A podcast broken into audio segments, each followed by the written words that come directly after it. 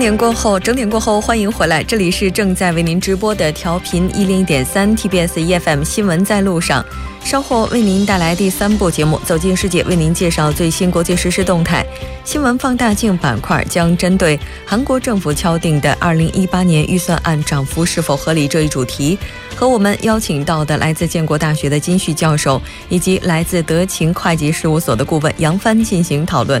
当然，新闻放大镜板块也期待您的参与。您可以发送短信到井号幺零幺三，每条短信通信商会收取您五十韩元的通信费用。另外，您也可以在我们的官方留言板或者是 S S 上进行留言。为您介绍一下节目的收听方式：您可以打开收音机调频一零点三，也可以登录 TBS 官网三 W 点 TBS 点 c o 点 KR 点击 EFM 进行收听。另外，您也可以在 YouTube 上搜索 TBS EFM 收听 Live Streaming。稍后是广告时间，广告过后进入今天的走进世界。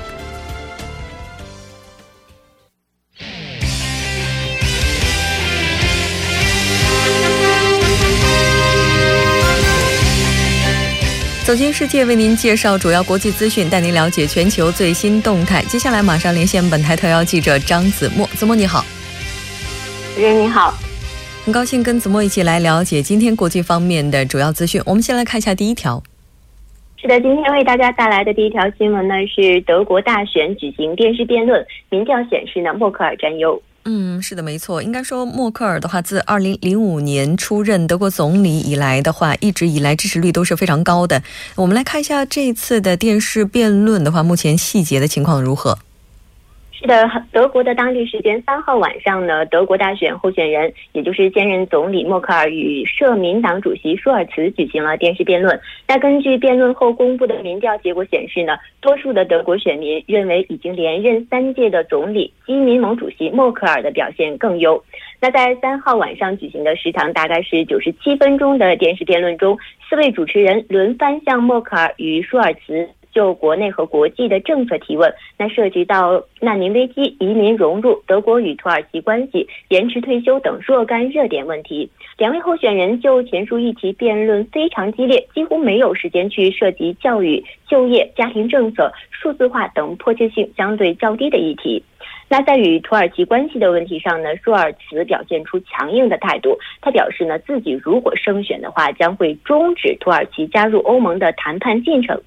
那作为回应呢，默克尔则表示，土耳其还看不到加入欧盟的希望，不过他愿与欧洲国家就此议题协商，达成共识。主持人，嗯，是的，没错。而且呢，据我们了解，像移民政策以及与土耳其的关系，包括和特朗普打交道的方式，是目前默克尔受到诟病比较多的。而移民问题的话，应该说也是他在这一次电视辩论上比较被攻击的比较多的一个部分了。我们来看一下。是的，毫无疑问呢，难民危机也成为舒尔茨攻击默克尔的重点议题。他表示呢，默克尔在2015年9月犯下的错误是在没能与欧洲各国领导人达成一致的情况下就选择开放门户。不过默克尔说呢，他完全不这么认为。那他表示呢，在担任德国总理的职业生涯中，有一些时刻必须做出决断。默克尔同时反驳称呢，他在做出决定前已经事先与奥地利和法国等伙伴国以及内阁同事，比如时任外长施泰因迈尔、副总理加布里尔等达成了一致，也得到了联合执政伙伴社民党的同意。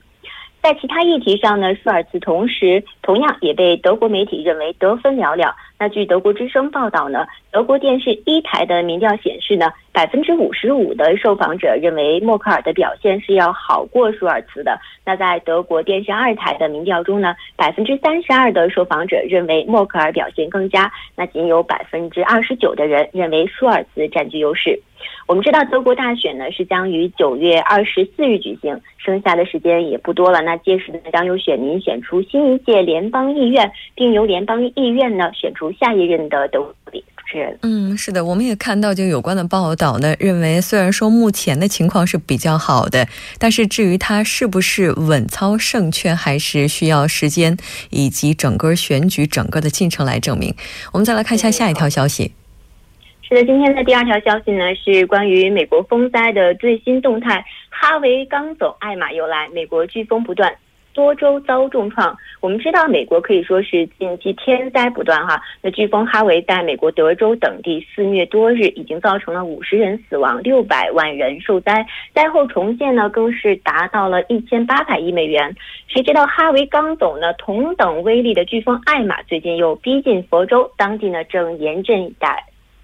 嗯，是的。那这次的话，这个艾玛的话，它的危险级别大概是多少呢？而且目前现在美国的话，它的准备措施做的怎么样呢？是的。哈维尚未从人们视线中消退，那另一股新的强烈飓风艾玛正在太平洋上迅速移动，未来数日呢，恐怕将给加勒比海和墨西湾、美国东海部、呃，美国东海岸南部多州带来严重的威胁。美国佛罗里达州州长理查德·斯科特呢发表声明称，由于飓风艾玛的靠近，他宣布该州是所有六十七个区进入紧急状态。目前危险级别为四级的飓风呢，正在从太平洋中。向西往加勒比地区移动，但是它有可能转移至佛罗里达地区。美国国家飓风中心就指出呢，威力强大的飓风艾玛即将对加勒比海东部以及很多地区构成威胁，有若干岛屿位于飓风的警告范围，比如波多黎各和维京群岛就在界下。根据预测呢，艾玛五号晚上或者是六日凌晨将侵袭波多黎各东方的背风群岛，使水位超出正常的三米。某些地区呢，降水量可能将达到五二十五厘米，还有可能会掀起有破坏性的大浪。主持人，嗯，是的，当然我们也希望有关方的准备措施能够做得到位，将这次的灾害它带来的损失降到最低。那其实，在昨天我们结束新闻的时候，也报道过，在美国加州发生的一。次山火，我们来看一下目前这个山火到底怎样了。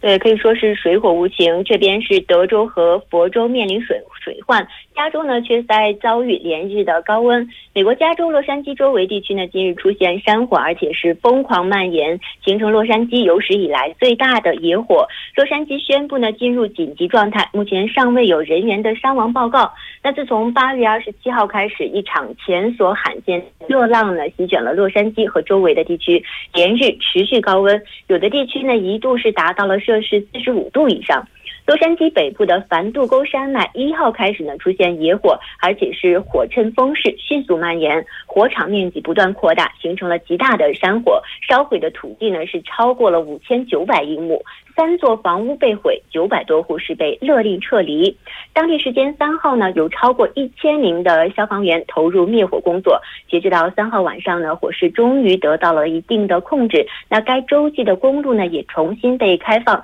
部分当地居民在二号被勒令疏散之后，三号开始呢，已经被获准返回住宅。主持人是的，我们也希望呢，目前美国能够早日的摆脱目前这个水深火热的状况。那再来看一下下一条。是的，日本二零一七年夏季五万余人因中暑被送医，是有四十七人死亡。来了解一下具体的情况到底是怎样的。那那根据日本媒体报道呢，日本总务省消防厅近日发布了一项统计结果，显示从今年五月到本月三号呢，日本全国因中暑而而被送到医院的人呢，已经超过了五万人，是比二零一六年同期增加了三千人。据报道呢，该统计显示，仅在上个月二十八号到本月的三号这一周内，就有一千四百一十人因为中暑被送到医院。那从今年五月到本月三号呢，有四十七人因病情严重而死亡，急需住院的重症患者是达到了一千五十人，病情较轻者呢也有两万两千，呃，大概是有三万两千六百多人。从日本的各都道府县来看呢，大阪是人数最多的，是三千四百四十三人，其次是东京都，是达到了两千二百多人，爱知县和埼玉县居后，分别是两千九百四十三人和两千六百八十人。据悉呢，此后数日间，日本多地呢将会有三十度以上的高温天气。日本总务省消防厅呢也呼吁民众注意做好防暑工作。嗯，是的。虽然说现在已经进入了九月份，气温开始逐渐的回落，但是秋老虎仍然没有完全离我们而去。也希望我们的听众朋友们能够就是注意照顾好自己的身体。我们再来看一下下一条。好的，肯尼亚官方宣布呢，将于十号十月重新进行总统选举。嗯，是的。那其实之前的话，肯尼亚是进行过总统选举的。我们来看一下之前的情况到底是怎样的。是的，肯尼亚独立选举和边界委员会当地时间是四号就宣布，将于十月十七日重新进行总统选举。那根据肯尼亚广播公司网站的报道呢，肯尼亚独立选举和边界委员会主席切布尔蒂当天发表声明，宣布了重新进行总统选举的日期，并相关的各方呢给予理解。谢布尔蒂还称呢，新一轮大选将不再接受新的总统候选人，现任总统肯雅塔和反对派领导人奥廷加将作为两名候选人再度角逐。我们知道啊，此前八月八号是肯尼亚举行的韩国大选日，那肯尼亚独立选举和边界委员会八月十一号公布了计票结果，朱比利党总统候选人，也就是现任总统肯肯雅塔获得是约百分。百分之五十四点二七的选票，并在全国四十七个选区郡中，至少有二十四个获得超过百分之二十五的选票，已经达到了宪法规定的胜选条件，获得连任。但计票结果公布之后呢，肯尼亚反对派国家超级联盟的一些支持者发起抗议，其领导人呢奥廷加八月十六号就称选举被操控，并就总统选举结果呢向最高法院提起了上诉。九月一号呢，肯尼亚最高法院宣判选举结果。并要求在六十天内重新举行总统选举。是的，而且根据我们了解，在肯尼亚的话，如果新总统未能在六十天内选举产生，那么他可能会面临看守政府、维持国家运转的局面。那当然，我们希望他们能够尽早的实现国家正常运营。好的，非常感谢子墨今天给我们带来这一期连线，我们下期节目再见。好的，再见。稍后我们来关注一下这一时段的路况、交通以及天气信息。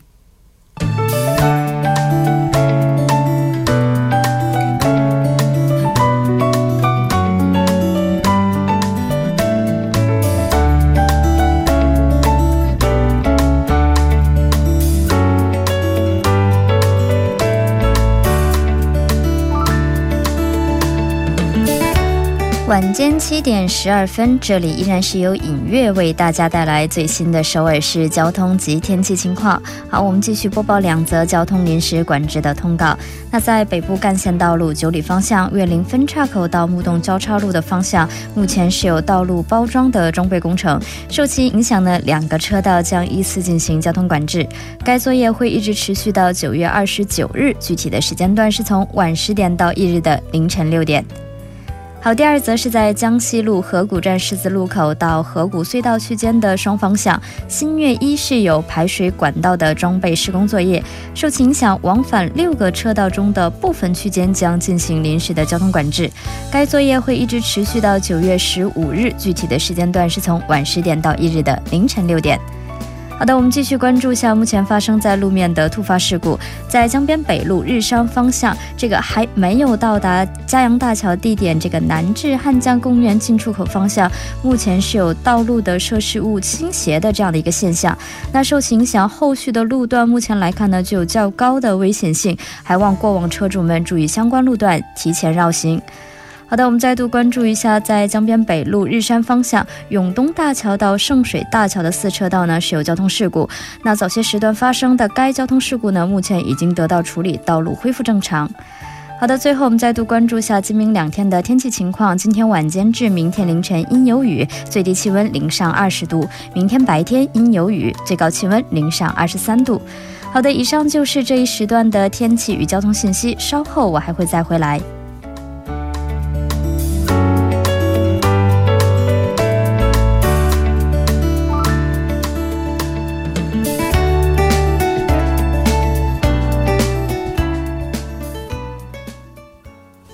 多角度、全方位为您深入剖析韩中两国实时热点焦点。那今天我们要聊的话题是韩国政府敲定的二零一八年预算案涨幅是否合理？如果您对我们今天的话题有什么想法，也欢迎您参与进来。您可以发送短信到井号幺零幺三，提醒您每条短信通信商会收取您五十韩元的通信费用。另外，您也可以在 YouTube 当中搜索 TBS EFM，在收听 Live Streaming 的同时点击对话窗参与进来。那今天我们请到直播间的两位嘉宾呢，一位是来自建国大学的金旭教授，另外一位是来自德勤会计事务所的顾问杨帆。两位好。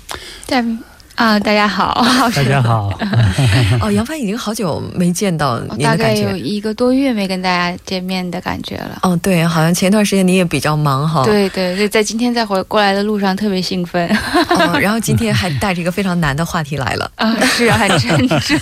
这个不应该说是沉重，应该说这个话题的话，可能很多人都非常关注。咱们今天给大家来答答疑、解解惑，是吧？嗯。那根据了解呢，韩国政府明年的预算案涨幅当中。哈，就是相当大的一部分是用于民生的，而且这个占比呢是首次超过了百分之三十四。其实除了这个民生方面之外，在其他方面这个涨幅也都是比较大的，当然有涨有有消。那两位觉得哈，就是在这个方面增加预算的这个原因的话，是不是跟文总统之前在大选时的一些承诺有关？嗯啊，是的啊，这个。实际上，这个今年这个五月份，文在寅新政府出台了嘛？啊，之后呢，他那个曾经呢，这个出台之后呢，在七月份呢，曾经那个出台过叫国政新政的五年规划。那么这个规划当中呢，它涉及到一些经济上的一个改革模式的一个转换。我我们也把它称之为范式的转换。那么它呢，彻底要改变韩国整体的经济增长的一个发展模式嘛。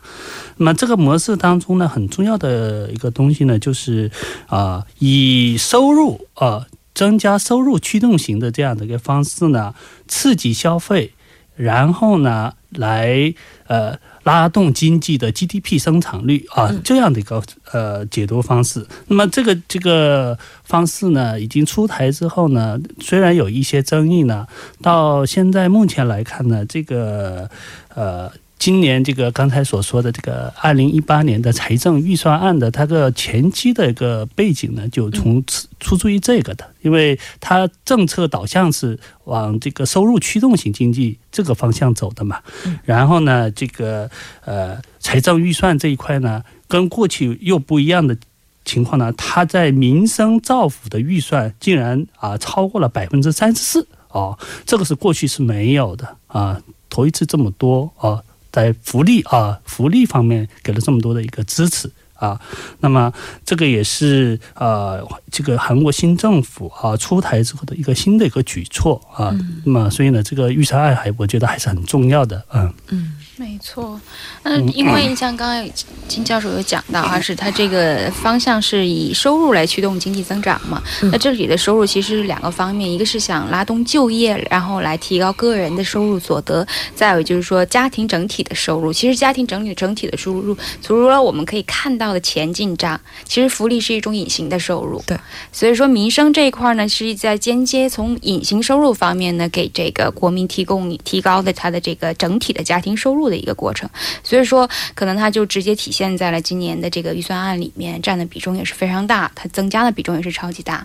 而且这也是直接来源于它一开始在。这个竞选的时候，他跟大家标榜的这几个呃竞选纲领里面的一个主要核心吧。对，而且他在竞选的时候曾曾经也是就是以自己是工作岗位总统这样的一个名头，当时做过宣传哈。嗯，所以在他刚刚上台之后的一段时间之内，也是积极的推进跟创造更多就业岗位有关的这个追加预算案。对，那今年韩国预算案的重点的话，应该就是工作岗位了吧？嗯，应该是的啊。那么从这次的这个预算案的这个整体的情况来看呢，它有这个十二个领域的一个解读啊。那么十二个十二个领域当中呢，第一个呢肯定是放在这个呃有关的工作岗位上啊的一个呃创造出更多的工工作岗位，然后呢还有涉及到一个呃呃。有呃收入驱动型的一个动力，还有保障公民安全，还有叫开发人力资源等这样的一些呃领域啊。那么这十二个领域的当中呢，有八个领域呢，据说呢已经这个增加了预算啊。这涉及到保健和福利、劳动这个八个等这样的八个领域。那么但是还有一个四个领域啊。比如说这个社会间接资本 SOC 啊，文化环境啊，产业能源中小企业板块这啊中中小企业这一块是稍这个四个行业呢稍微这个预算有所有有所这个减少了啊，嗯，大概是这样的啊。对，嗯，像那个追加预算案的话，它当时这个规模就是非常大的。那么在二零一八年预算这个方面啊，就是在创造优质工作岗位这方面的话，现在这个预算的话，大概增加到了多少呢？在这个创造工作岗位方面的预算案是整整体增加了百分之十二点四，现在的这个定下来的金额是十九点二万韩币左右，主要还是为了帮助创造这个青年工作岗位，然后呃，为了这个另外在。具体来看，里面创造这个青年工作岗位的这个编制的预算是增加了百分之二十点九，大约是三点一万亿韩元左右。嗯，这样一来的话，刚刚我们提到跟这个福利和教育预算加在一起的话，会有大约二百一十万亿韩元的这样的一个预算，已经占了整体预算的将近百分之四十九，就是一半以上是用在了创。呃，创造这个就业岗位和增加民生福利这一块了。嗯嗯，就是它这个增幅是非常大的。是这块我还补充一下啊，它这个这个这个还有不单这次预算案当中不单有青年这一块啊，它这个核核心的这一块还有它有个叫新中年啊，这个这些都没有过啊。新中年的话，这大概是哪个年龄段？大概是我估计是呃，有些中年可能这个提前。这个退休了，比如说五十岁以上这样的一个，比如说银行员工啊，一百五十岁就退休了，五六十岁。啊，那么他们的这个就还他还有这个就业的一个可能性嘛，再次就业，给他们有一个工作上的一个进一步的一个生这个就业的一个机会啊，还有个女性啊，还有一个呃残疾人，还有非正规职这样的。呃，领域呢，它也是增加了，都增加了预算的一个补充。还有一个很呃有意思呢，比如说你中中小企业呢，你如果他刚才有涉及到青年青年就业问题啊，你要这个雇佣三名的正规职的青年人，那么政府呢，其中的一个啊，他会给一个呃薪金上的补助。嗯，呃，这个也是挺有意思的一个呃情况啊。那么。他这样的一个，他政府呢试图呢过去呢，这个就业岗位呢，呃一开始要增加啊两万个工工工业呃青年的呃岗位岗位领域，但是呢现在呢通过这样的活动呢，他要创造出六万个这个新的一个就业岗位的一个雇佣效果，呃这个也是新新的一个卖点啊啊，也就是说他希望能够用这笔预算的话，在明年的时候创造出来大概六万个工作岗位，嗯。是是这个数字吗？呃，具体这刚刚金教授可能讲，通过这种举措，就是三个雇佣三个这个正规职，我有一个员工，我可以。给你免费，让他政府给他支援他的工资。通过这样的一个做举措，可能会激活六个六万个工作岗位。但是从整体来看，你像文总统在竞选当时，他就曾经讲过啊，这个他的竞选纲领之一就是一个增加工业工作岗位。那他的当当时给的核心目标是什么呢？这个政府这些等这些公共部门新增会增加八十一万个工作岗位。那另外在企业和一些私人部门可以通过这个缩短劳动时间来创造五。五十万个工作岗位，这是他当时提出的两个数据。那从从这次预算案里面，他给出的一些数据稍微更理性和低调一些了。打个比方说，如果现在经济会维持到他说的百分之三这样的一个增长速度的话，预计工作岗位呢可能会增加三十四万。那就业率呢可能会从之前的百分之六十六点一增加到百分之六十六点七。再加上可另外这个失业率呢可能会降到百分之三点七，同样呢在公公共这个领域，也就是说政府官呃公务员这块呢，可能它呃直接涉及预算相关部门的公务员可能会增加三万个，也就是说没有他之前提到的八十万啊五十万这样，但是这个规模也不是很小的一个数字，感觉。其实，在之前我们在节目当中也提到过，像首尔政府、包括京畿道啊，以及一些地方政府，现在已经开始逐步的在吸纳一些人才进到公务员系统当中来，然后去这个扩大就业哈。嗯，那现在呢，还有增加这么大的一笔预算来创造明年的就业岗位，所以说这个增幅的话，就目前来看的话，基本上按照杨帆刚才提到这些数据的话，基本上它还是能够实现一定程度进展的。岗位也许会创造出来。就打个比方说，它的这个民生这些福利，其实是需要人来做这些事情的嘛。所以公务员岗位的增加是可以可控的。政府是可以控制，也可以根据计划案来做，但是民间的这个岗位的增幅和减少还是还有待关注的。对对对，因此呢，所以呢，政府出出面做的事情什么？你先做公务员，我们先呃，公务员他有权利啊，呃，增加公务员他心里有数啊。今年比如说再增加呃一千个公务员。他是可以做到的，但是呢，企业这一块呢，他就做不到的。所以呢，他的意思呢，什么意思呢？就我先做，把公务员这一块，哎，都雇佣了，那么这有雇佣效果，那么企业可以去纷纷去效仿嘛。那么企业跟着去多雇佣，那么这样呢，大家都雇佣之后呢，他要收入水平都会提升。那么这样呢，会拉动消费啊，他你有钱可以去消费嘛。啊，就这个理念，对吧？啊，是，嗯，其实今天的话，我们在韩国新闻方面也提到了另外一个数据啊，说是韩国的话，一季度、二季度目前这个经济增长情况并不是特别乐观，特别是二季度的话，现在这个在 OECD 国家当中，它的经济增长率也是排在下游的，三四季度的任务还是比较重的，如果达不到一定数字增长的话，可能就没有实现政府这个预期值。对它这个预算案的大前提就是维持经济增长百分之三。